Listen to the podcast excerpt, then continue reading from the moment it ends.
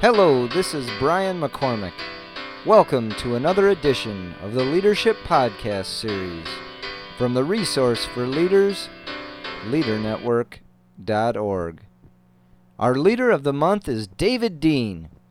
He is president of David Dean and Associates Inc., an insurance marketing company based in Las Cruces, New Mexico. David is a 40 year veteran of direct sales and considered to be one of the most experienced and knowledgeable direct sales professionals in the country. David was introduced to sales while in college at Taylor University in Upland, Indiana. During his summer months, he sold books door to door for the Southwestern Company of Nashville, Tennessee, the oldest direct sales company in America. David later went on to become Vice President of Sales. David has spoken to thousands of direct salespeople, and he was honored to be a past presenter at the National Direct Selling Association annual meeting. Through two successful radio talk shows David hosted, he has had the opportunity of interviewing many highly successful people. He says this experience broadened his knowledge and expertise of leadership. Excerpts from many of these interviews are included in David's best selling book, Now is Your Time to Win. The book has 138,000 copies in print, and it is available at executivebooks.com. Listen now to my interview with David Dean, our Leader of the Month, as he shares what he believes it takes to be effective as a leader. Favorite quotes. You know what? There's three really that come to mind that I have I've, I've read over and over, quoted in my mind over and over, and all of which have been tremendous help to me. One is a well-known quote by Theodore Roosevelt called "The Credit," where it says, "The credit belongs to the man who is actually in the arena, whose face is marred by dust and sweat and blood, who strives valiantly, who errs and comes short again and again." Who knows the great enthusiasms, the great devotions, and spends himself in a worthy cause, who at the best knows in the end the triumph of high achievement, and who at the worst, if he fails, at least fails while daring greatly, so that his place shall never be with those cold and timid souls who knew neither of victory or defeat. Brian, when I was out as a young man, uh, I sold books in the summertime with the Southwestern Company during my college summers. And uh, I was signed. I was signed up as a freshman in college, and my job was to go out and sell books door to door, 80 hours a week, uh, on straight commission. And um, you know, when you're out there on a bicycle in Greenville, South Carolina, age 18, uh, I used to quote this over and over and over again, and it was such a tremendous help to me because at a time when maybe my sales performance wasn't an all-time high, I would remind myself that the credit really belongs to the man who's actually out there in the arena, who, who's you know trying to get it done. And I still, I'm still, I'm still inspired by that quote.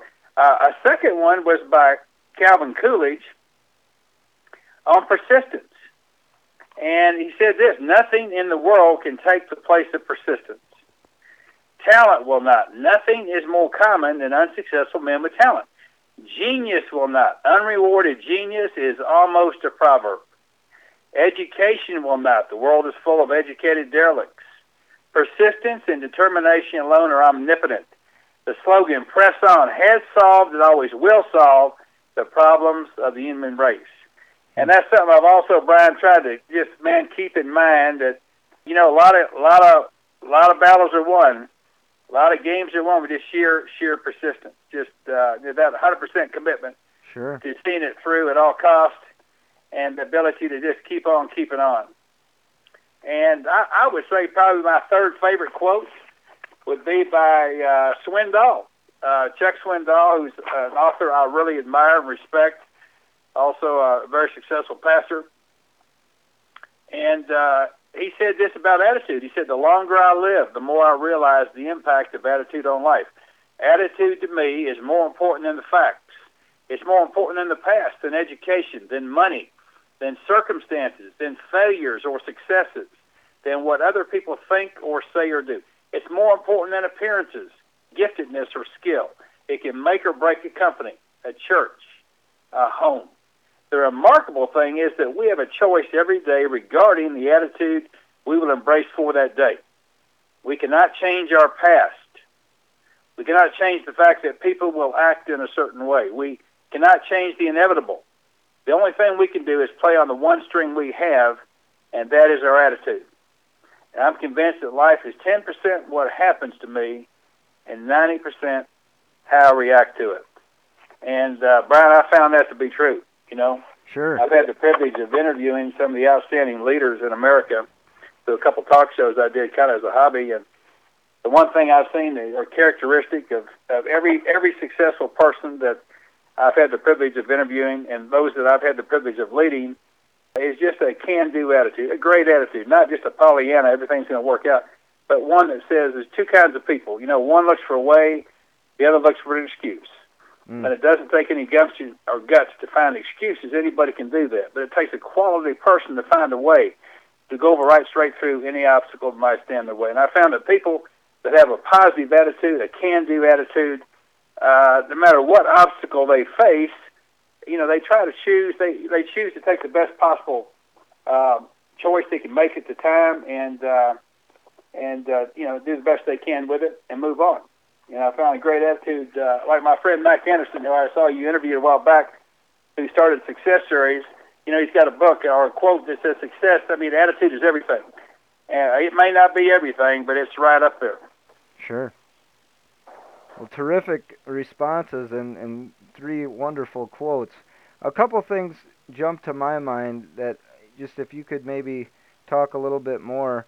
Um, one about your experience with Southwestern. I've talked to some other folks who who have went through that experience. Could you talk a little bit about what that has meant to you and your career? Absolutely. I, you know, I was recruited again as a young college freshman because I, I, ended up being with the company, Brian, 17 years. Okay. Uh, I sold four summers and went on to be a sales manager and and had the privilege of later serving as vice president of sales uh, for Southwestern. But uh, you know, when you're recruited to sell on straight commission, and we were about a thousand miles away from home, um, and you know, you're told that you're going to make, uh, you need to make about 50 cold calls a day to get in 25 to 30 presentations uh, to sell to. So when you know every day you're going out there, and before you start, you have an idea that you may, if you're really good, sell two or three people out of the 50 persons you're about to contact. So I think it taught me a lot in a very short period of time. And one is that you got to be a hundred percent committed to what you what you do. Sure. I made the statement that that if you're 100% committed, you can become highly successful in time in most any venture that's credible. Uh, if you're 99% committed, uh, you're going to fail, mm. and it's just a matter of time because a lot of times people think, well, 95, 90% committed, that's pretty good. Well, that's that's really no commitment. Okay. 95% committed, 100, you know, 99% committed. All that's really saying is you're you're totally committed until you're not. Okay. In other words, you're committed until all of a sudden you may hit a wall, or you may hit. Because I can tell you, when you've knocked on 45 doors in a row and you haven't made a sale, uh, or you've had a slow week, if you're not 100% committed to sticking out what you've started, then the the challenges and difficulties, uh, even in life, sometimes are so great that if you're not committed to seeing it through, uh, you you know many times will drop out sure. along the line. So I think what that taught me is, you know, when you're going 80 hours a week, uh, you've heard people talk about attitude, but you know when you're doing that, your attitude is not a luxury. I mean, you're forced to have a good attitude if you're going to survive a bad attitude just it's just not going to work. It's not going to let you survive the challenges that you're going to face on a monthly, weekly, daily, and even an hourly basis. So that that taught me so much about, like I said to you, where I, I, came across. That's where I learned the phrase. Came across the phrase. You know, the credit belongs to man who's arena. It's also where I came across the phrase uh, on persistence, because I saw time and time and time again that uh, I mean, I'd be out there at eight thirty, maybe nine o'clock at night, and and still hadn't sold anything, and all of a sudden that last call, maybe at 9:30, Wow. uh, and I'd sell a book, and uh, it would teach me over and over again that if you want to win, you persist. If you persist long enough, uh, more times than not, uh, you're going to succeed. And I think in in selling, if you know, a lot of times I have the I've had the privilege of working with a lot of people in the sales arena. Uh, people can learn to sell. You can learn to sell like you do anything else, and you can become good in sales. You know, over a period of time, if you're willing to do those things that other people who have been highly successful in sales, you know, have been willing to do. And uh, 90, you know, most of it is being 100% committed to making it before you start. I mean, I really believe you can determine your success uh, before you've made the first call or sales call with a new company. You know, if you research a company well, uh, if you if you believe that the the product or the company you're about to represent is credible, one you can be excited about being with, Right. proud to represent, uh, then you can determine ahead of time if you're going to be successful. And if you're 100% committed to be successful before you start, then when you hit those rough times and you hit those challenges, and you you know you hit you go through the ups and downs, uh, you're able to weather those. Sure. A lot of people follow, you know, kind of by the wayside. Great. What about when you had referenced also some of your time doing the uh, talk shows or the I believe it was profiles and perspectives on success, correct? Yes, I I did a couple, yeah, a couple programs. One called the Winner Circle Okay. back several years ago, and then one on the, on the NBC affiliate in Phoenix five nights a week called Profiles and Perspectives on Success. Okay. Can you talk a little bit about you had mentioned you know all the successful people you came across and some some commonalities that you noticed in those pe- people that you profiled. Are there any other threads that seem to continue coming across with different successful people that you were profiling? Yeah, I'd say there's there are about four things that I saw in every you know all ages, all all different backgrounds. I reference one is that they were 100% committed to what they were about to do. Okay. And uh, let me give you a quick example. I had the privilege of interviewing Howard Schultz, who's CEO of Starbucks. Starbucks recruited him, Right. get involved, and he wanted very badly to start the what is commonly what you see as Starbucks today. You know, Okay. But the company in Milan, Italy, there were, he saw 1,400 coffee shops, people sitting around drinking coffee. That wasn't really being done in America. He came back pretty excited about starting that here, and at that time, Starbucks just sold coffee by the bean. They weren't, you know, they may have had a couple coffee shops, but it wasn't as you see it today. Right. This was almost 20 years ago, and so they let him experiment with one in Seattle, and it became profitable. He thought for sure that, you know, at that point he could uh, sell the owners on, you know, doing it in a little broader fashion, and they weren't interested. So he had a tough decision to make. You know, he resigned to start his own coffee company. He named it after, I think, a newspaper in Milan, but he uh, knocked on like 215 out of, you know, 235 investors. He was turned down by like 215 out of 235. Wow. He wasn't working at the time. His wife was teaching school. Yeah, he had to raise 1.8 million. He had to raise 800,000 of the 1.8 million before he could use any of the 800,000. You know, it's one of those deals. Until you raise enough, you can't use any of what you're raising. Sure. So he was kind of a catch-22 deal. But finally, uh, through just sheer persistence, got the money he needed. Then Starbucks came to him later and said, for an additional four million, we will sell you the name, uh, sell you a couple of you know the, the stores we own, the name, the brand, uh, our markets, everything connected to the uh, our coffee business. And he went back to the original investors, anteed up, and the rest is history. I think last year or so they did something like 5.8 or 6 billion Wow.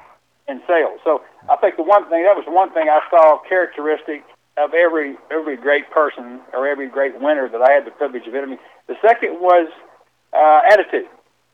It was a can-do attitude that we will find a way to go over around and right straight through any obstacle uh, that stands in our way. So they they were just committed uh, to making it work, and then had the attitude that we will find a way to get this done. May take us a year, may take us two, may take us five. Doesn't really matter. You know, we're going to figure out a way to get this done. Sure. To be also characteristic. Three was persistence, like Schultz. you know, when you're turned down 215 out of 235 times, uh, if you're not 100% committed, if you don't have a can-do attitude, you're just not going to keep persisting. Right. But through sheer persistence, uh, he finally got the money necessary, you know, for that original investment to take off before Starbucks came in. And the fourth thing was in endurance. Okay. I saw that, like, let me give you an example. I had the privilege of interviewing, interviewing the late uh, Coach Tom Landry. Oh, okay. In Dallas, and um, his first year in Dallas, won zero, lost eleven, I think tied one. Lost his second year, lost his third year, lost his fourth year, fifth year. Didn't have a didn't have a year they broke even until the sixth season. Wow. And so, you know, had he not been able to persist, you know, if he hadn't been committed, he didn't have a great attitude, if he hadn't persisted, but if he hadn't endured, if he hadn't just hung on, you know, he went on to be the third winningest NFL coach in the history of NFL. Uh, you mentioned Coach John Wooden that you had the privilege of interviewing. Uh, one of my all-time, one of the all-time great men I've had the privilege of meeting, uh, interviewing. I had the privilege of spending a few hours at his home in May of 06. Here's another gentleman, 53 years old, before he coached his first NCAA championship. Wow. At UCLA, then coached 10 and 11 years. Hmm. So, you know, was committed, uh, had a great attitude, obviously, persisted, and endured. So I, I think those are four characteristics I've seen of about every great individual that I've had the privilege of meeting, interviewing, or reading about. Excellent. Was there anything that came across through talking to different people that was was just unique, you know, something that really wasn't something that you noticed in a lot of leaders or successful people, but something that that really struck you with any person that you know this is you know one in a million or or this isn't being done anywhere else. Did anything like that ever strike you by chance? No, I don't think so. I think every uh, everybody has their own style. Everybody's got their own personality. Okay. Uh, I think when it comes right down to it, those four things I just mentioned were the four things that I saw uh, beyond a shadow of a doubt. Okay. And every person that I had the privilege of of meeting and talking to, and again, I don't, you know, some of these I don't know in depth as persons. Right. Right. Sure. But the um, that seemed to be a common thread. Okay. Great. What about advice that you would have to aspiring leaders? I, you know, most of my life, my professional career has been spent with salespeople. Mm-hmm. And uh, I know there are a lot of a lot of persons out there in your audience that work with sales organizations or other groups. I'd say for these are some of the things I would I would mention. I, I would say one, determine how you want to be remembered by the people you leave. I mean, excuse me, by the people you lead when you leave an organization or company, or in many cases when they leave. And what I mean by that is this: you know, you're building your legacy daily. Sure. With every action and decision you make, and you need to determine ahead of time. You know, how do you want to be remembered by the people that uh, you're responsible for? or if someone leaves your organization, they ask, uh, and they ask someone asks them about you. You know how what what's the image you want? How how do you want to be remembered? Okay. I'd say second, believe in the adage that every organization is in fact a direct reflection of the top, because it's true. Mm. Your characteristics or the characteristics that you want to see exemplified in those that you lead uh, need to be lived out by yourself because people will resemble your leadership in time, good, bad, or indifferent. Uh, I'd say determine your personal values and keep them closely in mind in every decision you make. Mm-hmm. If you'll stay true to your value system, it'll have more to do with making good decisions and more to do with the respect that will come from persons you lead than about anything else you can do. Okay.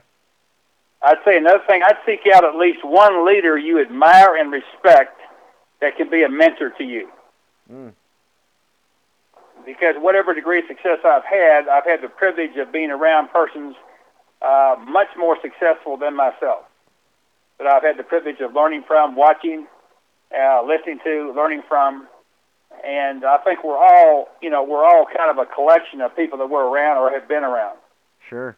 And uh, so I think if you could pick out one or two persons that that you do have a lot of respect for and admire that could be a mentor, it, it, it makes a tremendous difference and kind of cut that learning curve too.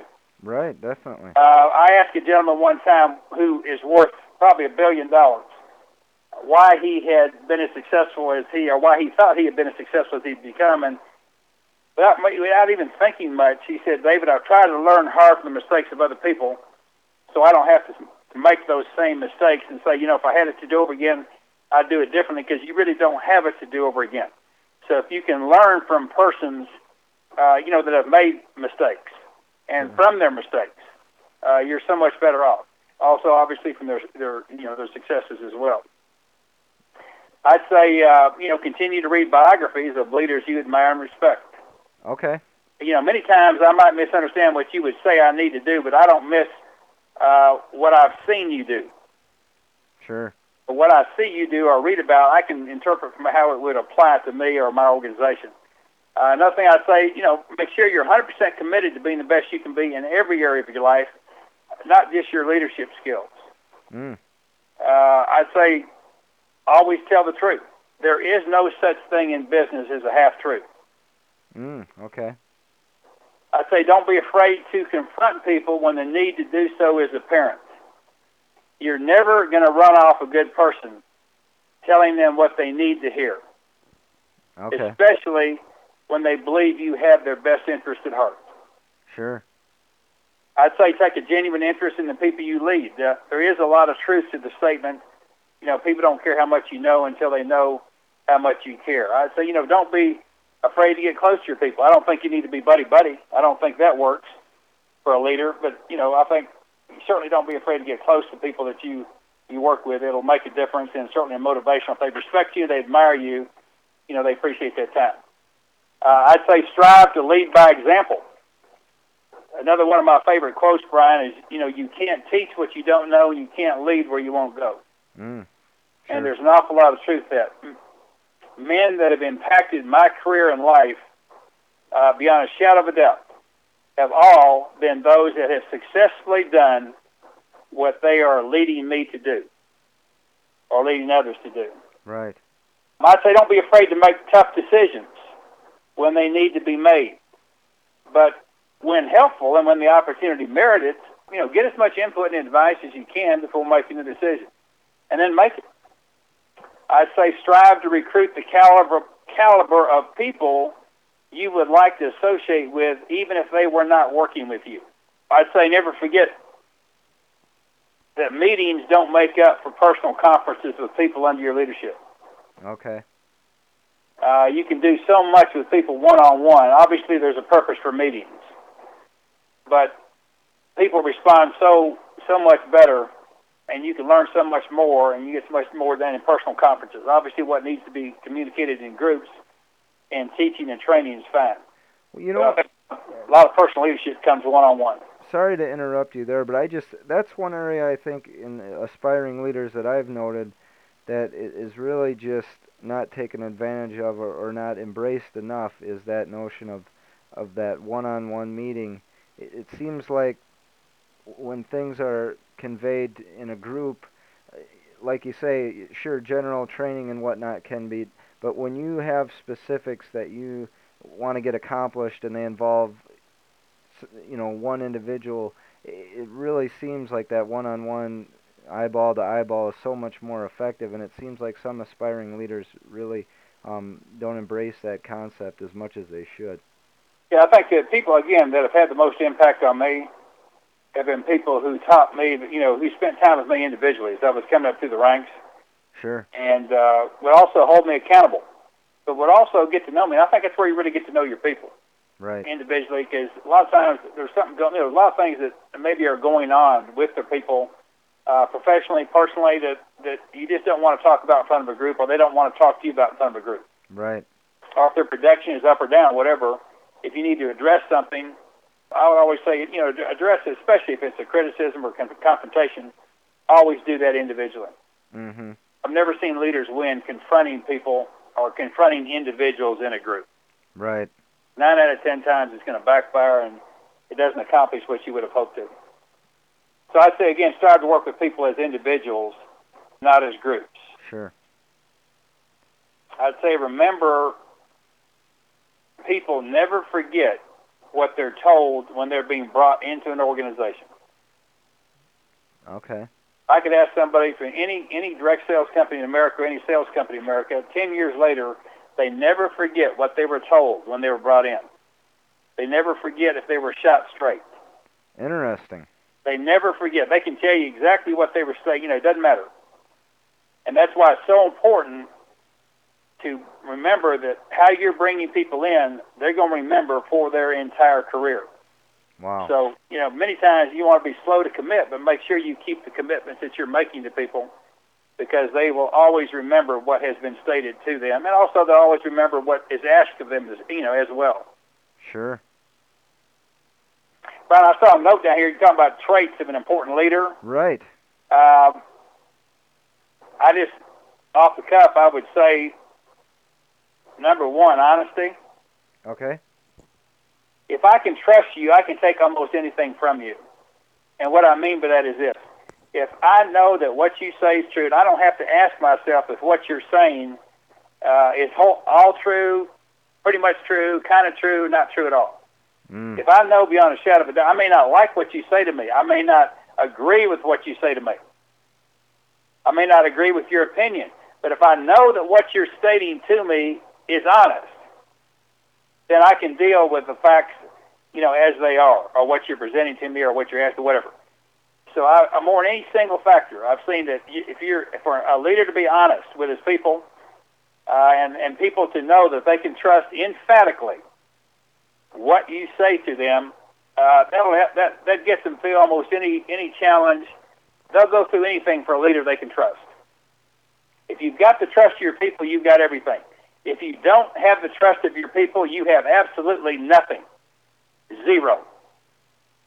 How, how Uh, I'm I'm just curious. Sorry to interrupt you, but how in the the people that you run into, both leaders and aspiring leaders, is that that first crucial important trait? Is that something in general that you think um, people can make some gains on, or is that something that we're we in general are doing pretty well on? What what are your thoughts on that? I think it's. I I think we all can strive. You know, it, it, you know, you may make a mistake. You may say something to someone that's not correct, but it, it, there's a difference between making a statement that you thought to be correct that later you find out is incorrect. Okay. And you can go back and say, you know, Bob, I, what I told you I thought was correct. I just found out what I just stated to you wasn't correct. I just need to, I need to, um, I need to correct that. Sure. Okay. There's a different. People accept that all day long. I don't. You know, someone makes a statement they really believe is correct, and they find out later. I, I, I have great respect for the fact they would come back and say to me, "Hey, what I said to you, and what I told you is not accurate." Right. And I apologize. I thought it was the information I got to that to that to that whatever. You know, and this is the fact, and I hope I can deal with it. There's a difference between that and someone intentionally misrepresenting facts for whatever reason, Sure. or not telling someone the total truth, or not some, you know, not not shooting people straight. Gotcha. I, I definitely think that that sometimes we're afraid if we, you know, we tell people the truth that they may not react as well as we'd like to, or we'd like them to, or you know, we may run them off, or the facts may um, may discourage them. Whatever the deal may be, but I don't think you ever lose being truthful because like, you- you've heard the phrase "you can fool some of the people some of the time, a lot of people a lot of the time, nobody all the time." Right. and I'm, I'll follow a leader who, you know, and most people will, as long as I can trust what they're stating to me. I don't have to agree with their opinions all the time. Mm-hmm. For all gonna, all leaders, you know, you're not going to agree with any leader's opinion 100% of the time. Right. Nor does any leader expect you to. But if I can trust that what that leader is stating to me is honest, then you know I'll, I'll go through anything, and most people will. Sure. So yeah, I think we can all strive because I think there's a little attitude out there that, matter of fact, I saw, I, I talked to a gentleman one time, and I said to him, I, I said, you're you're making some statements to clients. Someone's asking you, is that the best deal you can do? And he said, I, I tell him, yes. What is it? He said, well, no, not really. Ah. Uh, I, I said, then why, why, why would you say that?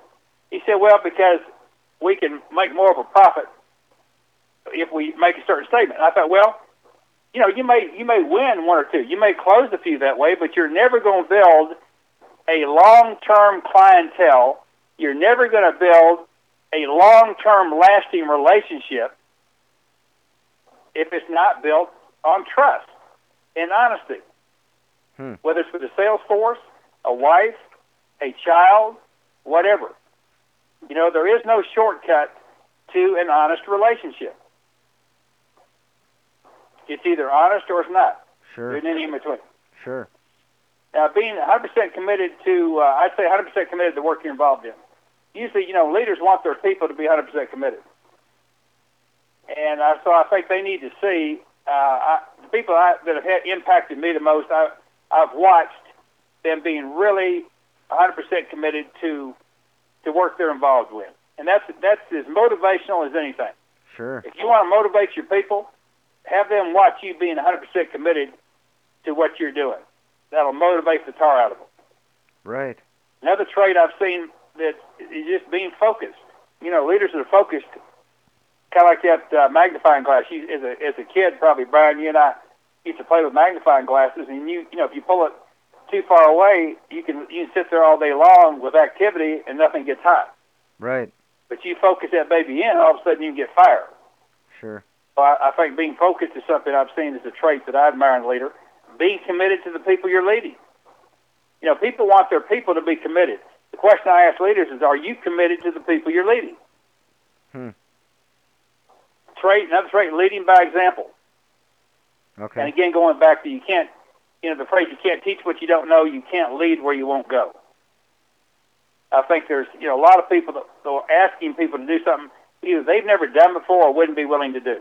Sure. Okay. Again, people who've had impact on me are all people who have been willing to do and done successfully what they're asking me to do. If people know that you have been where they have been and you've gone through what they've gone through and you understand not just technically, if you understand technically what someone's going through, but you don't understand emotionally what they're going through, you many times going to miss the boat in leading them successfully. Sure. People really know you understand emotionally what they're going through. You don't have to go through the exact same thing, but they they they will trust your leadership so much more, and they'll listen to your advice. You know the advice that you're giving them. I'd say the um, I'd say taking responsibility for the results of your company and organization.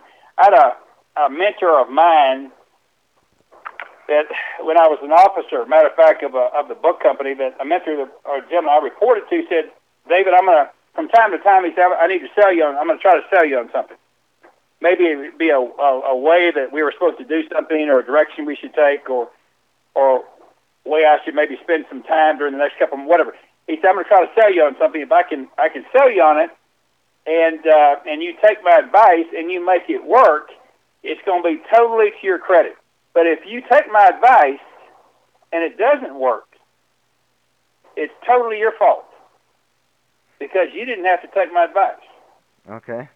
And so the point he was finally making and always made with us is ultimately you're responsible for the results. You more than anybody else know where you're trying to go. I'm going to ask you to be responsible for the results. I may advise you from time to time, but you're ultimately the one that's got to make the decision because you're ultimately going to be the one that's going to be responsible for the results of the organization. Sure. I'd say the ability to attract strong people with good values. Okay. That's uh, so important for I think for a great leader. Uh, if they if they sense that you have good values, people that you're you're going after believe you know you're going after people with good values. They believe you have good values. You're you're uh, the odds of you being able to attract them to your organization are so much greater. I'd say the ability to paint the big picture of where you see the organization going and how each individual you know kind of fits into that picture. Okay. I'd say the ability to pace yourself and those under your leadership for steady performance over the long haul. You know, when you're going into a sales career, and I work with I work with salespeople and professional salespeople over a long period of time, and you have to have the ability to pace them and you want to pace them for steady performance over the long haul, not just one great year or one great month. Sure. And I see a lot of leaders that are always striving to maybe get the ultimate out of someone one month, which is fine. But many times, if if you don't pace a person 48 weeks out of the year, I'd much rather see someone be steady over a long period of time than maybe have one great year and burn out and you know they're gone maybe the Yeah. next. You know, I'm curious. A follow up. One time, I had a leader tell me, basically, you know, you you ride someone as hard as you can for a year, and then, you know, if they can't continue at that pace, then you move on to the next person. And I, boy, that really kind of concerned me. That notion. Do you Well, that's one way I've seen people. On the other hand, it, it it takes so long to train somebody, and it takes so long to develop a good person and a good leader. Uh, I want persons that are with me, you know, five years, ten years, not just one good year. Right. And I know that if I can pace them over a long period of time, that I'm going to develop some very, very good people that can train other people. Sure. And you know, people that are that are happy to be in the organization, and also excited about bringing other people into the organization.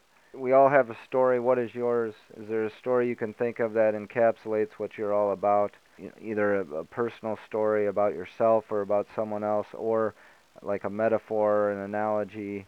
Yeah, I'd say that I'm not a story, but I, you know, the, one of the questions I, I, noticed that you asked was your most admired leader, and I, I put uh, Christ, Jesus Christ, because his teaching is also the example, and I also put as far as the the leader that would have would have maybe uh, read about as well would be Lincoln, and I, I I don't know that I think the thing I admired so much about Lincoln was the fact that he, um, no matter how many challenges he had, no matter how many defeats uh, he went through, he he had the ability to, you know, to come back. Okay. He had the ability to try again. He had the ability to fail at times without blaming others. Sure. And obviously, he, in time, went on to succeed. And in my opinion, one of the great leaders and all-time great presidents we've ever had, for a lot of different reasons. And I think in every life, my, my mine as well, you're going to have some successes, and you're going to have some setbacks.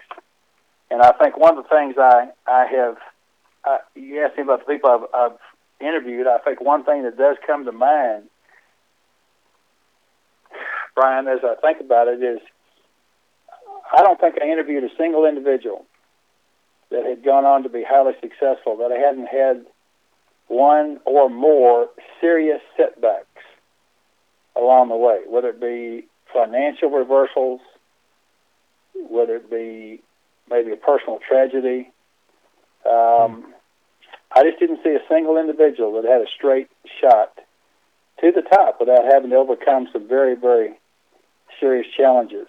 Okay. So in my life, you know, I've had some real successes. I've I've had some I've had some failures, and I think that's why I admire Lincoln so much. And I, I always kept his example in mind. Is that I, I felt like you know I, that's why I love the, the the Serenity Prayer, Brian, so much. Where it says, "God, grant me the serenity to accept the things I cannot change, the courage to change the things I can, and the wisdom to know the difference." Right.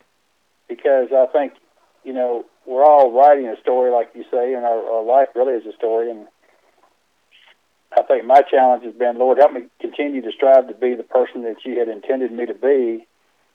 Forgive me for the mistakes I make. Help me to learn from those, and help me to strive to keep becoming more of the person you intend me to be, and and keep moving forward. You know.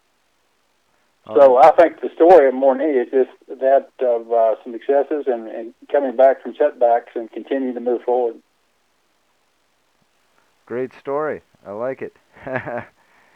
um, well, I really enjoyed your wisdom, David. I think that a lot of the things that you've shared uh, are very applicable to people's lives, and um, people can learn a lot from not only the words of wisdom you shared, but the the stories and the examples that you gave along with those words. So, I, I thank you very much for sharing, and I'm looking forward to to compiling these insights and, and putting them together as part of the Leader of the Month feature for you.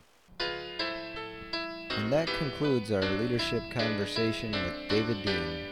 We thank David for sharing of his leadership insights.